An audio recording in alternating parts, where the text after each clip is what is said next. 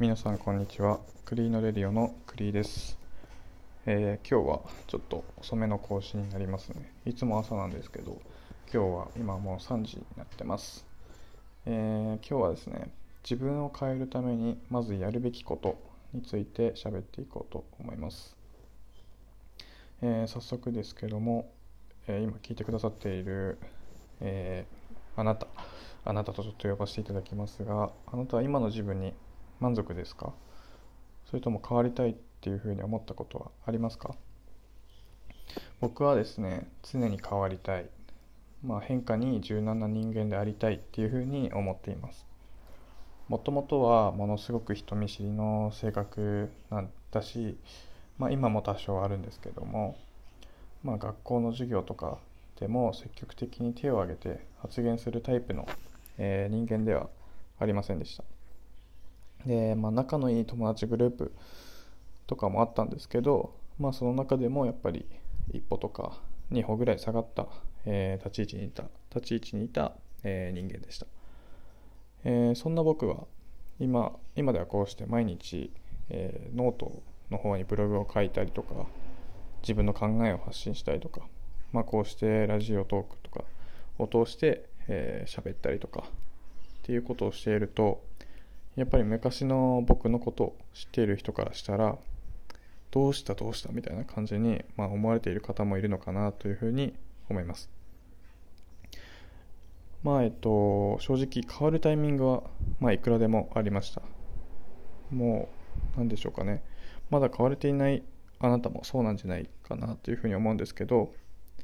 まあ、行動に移すのが怖いとか周りからの視線や評価が怖いそういうのありますよね、まあ、僕もそういうことをちょっと気にしていました。まあそのいきなり自分を変えることなんてできません。ぶっちゃけ。分かってると思いますけども、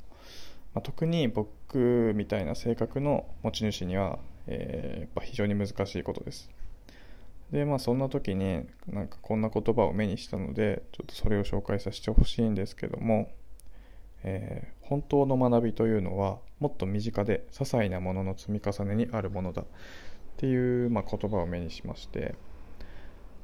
こう日常をガラッと変えなきゃ違う自分にはなれないんじゃないかっていう考えていた自分にすごく、えー刺さる言葉でした。例えばこう転職しなければ自自分は変わることができないっていうふうに思い込んでいる人にも、まあ、ぜひこの言葉ををまあ聞いてほしいなと思って今日ちょっと紹介させていただきました。この言葉の由来はですねあの禅。禅の世界の平常心これどうっていう考え方と同じらしいですね、えーそんなに大きく環境を変えなくてもあなたが過ごしている日々の中に本当に学ぶべきことがある。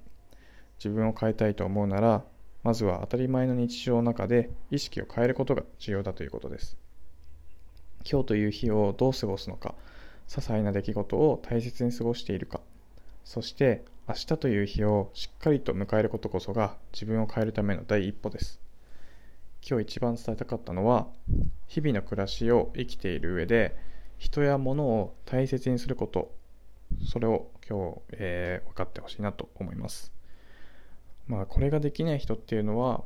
まあ、変わることはできないと思ってますし、まあ、そういう当たり前の基礎があって初めて、えー次の行動につながっていくっていうふうに僕は考えています、えーそうですね。今日は自分を変えるためにまずやるべきことについてお話ししました。それでは今日も素敵な一日をお過ごしください。クリーのレディオのクリーでした。